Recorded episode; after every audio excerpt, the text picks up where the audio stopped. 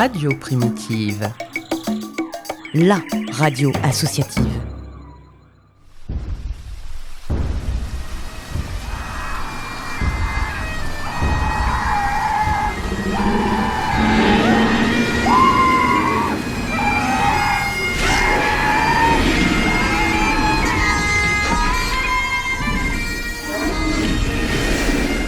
Jurassic Park, le format court qui t'en dit long sur la préhistoire de tes artistes préférés.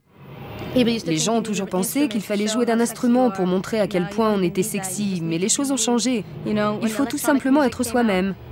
Au début, la musique électronique n'avait pas de visage. Aujourd'hui, je n'ai pas besoin de prouver mes capacités électroniques. Je m'en fiche. Je crée un rythme, je vais au chiottes, je fume un joint, je prends une douche, je fais l'amour, je crée le rythme suivant, j'écris le texte.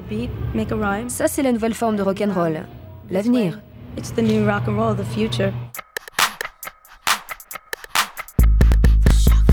Pitches, c'est un sens aigu de la mesure. Une dose de subtilité. Et un soupçon de poésie. Bref, la classe incarnée quoi.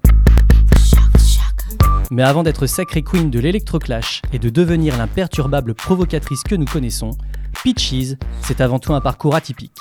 Meryl Beth Nisker est née en 1966 à Toronto dans une famille juive conservatrice.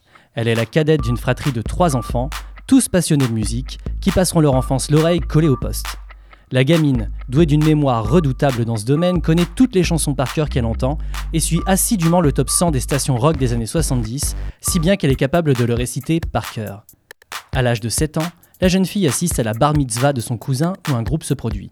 Elle ne peut résister à l'irrépressible envie de s'emparer du micro et entonne un The Way We Were de Barbara Streisand endiablé. So I sang The Way We Were, and then I became that kid who sang The Way We Were at every occasion. A Star is Born. Mais à l'école, Meryl se qualifie elle-même d'élève moyenne. Elle, ce qui l'intéresse, c'est la musique, le théâtre, et le choc se produit quand ses parents l'emmènent voir la comédie musicale Rocky Horror Picture Show. Elle veut désormais mettre en scène des spectacles musicaux. Après une scolarité moyenne passée à la synagogue Day School, elle embraye sur des études pour devenir metteur en scène et obtient son diplôme des arts et du spectacle de la York University et devient professeur de musique et de théâtre. Parallèlement à son activité de professeur, elle anime des garderies pour enfants et bosse dans des écoles privées pendant 10 ans. Mais à l'âge de 23 ans, la vie de Meryl va prendre une autre tournure et ce d'une manière inattendue. En complément de son emploi de professeur, elle anime un camp de vacances. Elle y fait la rencontre d'Andy Davidson. Les deux femmes vivront cet été-là une passion comme on en vit à la lueur des feux de camp. En 1989, vivre une histoire d'amour lesbien dans un camp de vacances juif n'est pas la chose la plus aisée, et davantage quand c'est une première. Mais une passion commune leur permettra d'exister au-delà de leur histoire d'amour complexe. Et cette passion, c'est la musique. À la façon des Counting Crows et des Indigo Girls, le couple se mue en duo à la scène, puis en trio de folk acoustique, ou plus précisément, homemade acoustic pizza comme elles aiment se définir.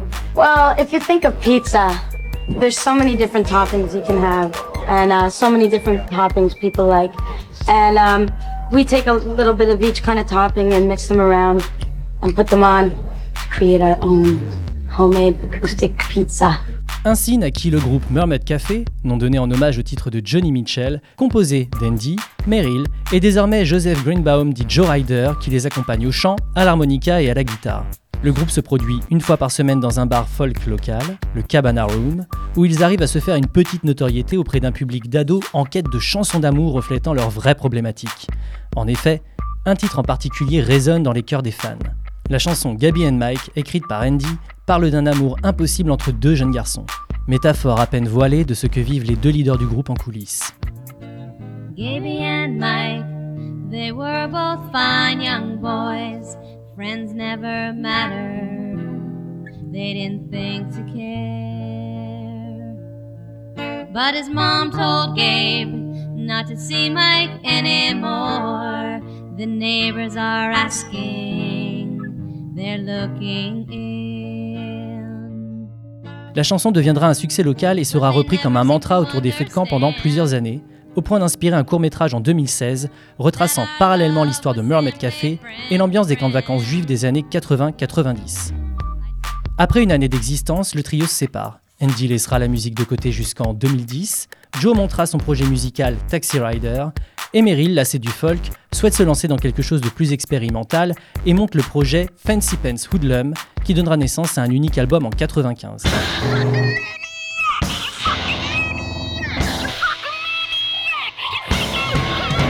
On peut qualifier cet album de proto-pitches. On y reconnaît certaines thématiques, un certain son et un certain ton, mais ça ne suffira pas pour faire mouche. Il lui faudra attendre encore 5 ans et une suite de désastres personnels pour que Meryl entame une profonde transformation et invente le personnage de Peaches qui trouvera enfin écho auprès du public. Mais je me garde cette histoire sous le coude pour une prochaine fois. Le morceau que j'ai choisi pour illustrer l'épisode d'aujourd'hui s'intitule City Streets. Il est tiré du seul EP du groupe Mermaid Café que je vous invite à diguer sur le web. Les sept titres alors présents sur la cassette évoquent une époque, sont empreints de nostalgie et sont un joli témoignage d'un amour passé. Bref, la BO idéale pour l'été quoi.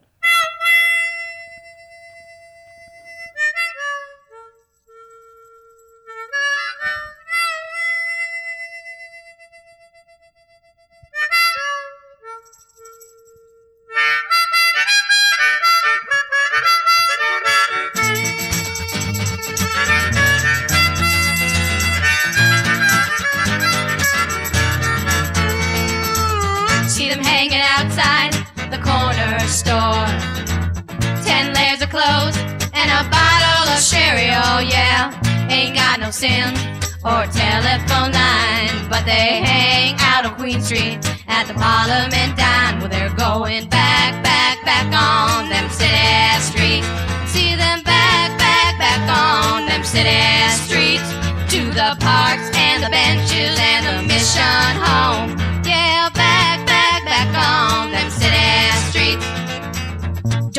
A bank card, but they sleep inside.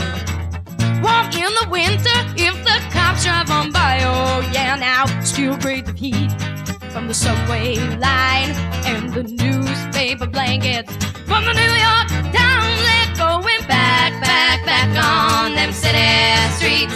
See them back, back, back on them city streets to the parks and the benches and the mission home.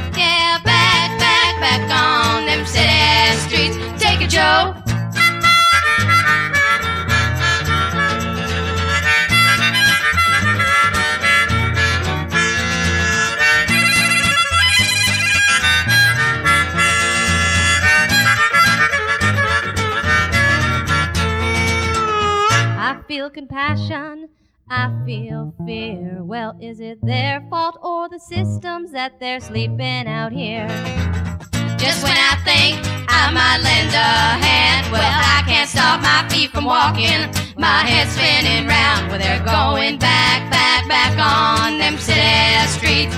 See them back, back, back on them city streets to the parks and the benches and the mission homes. Yeah, back, back, back on them city streets. Well, they're going back, back, back on them city streets. See them back, back, back on them city streets to the parks and the benches and the mission homes. Yeah, back, back, back on them city streets. Voilà, c'est tout pour aujourd'hui. Avant de vous quitter, je remercie Doug Spades, cofondateur du podcast Comics Sphere et créateur du label audioactif qui m'a gentiment traduit le documentaire Gabi and Mike et sans qui certaines infos m'auraient manqué pour parfaire cet épisode. Cet épisode, je le dédie à Morgane de Radio Primitive. Vous venez d'écouter l'épisode 6 de votre mini-série de l'été Jurassic Park. À la semaine prochaine et d'ici là, prenez soin de vous.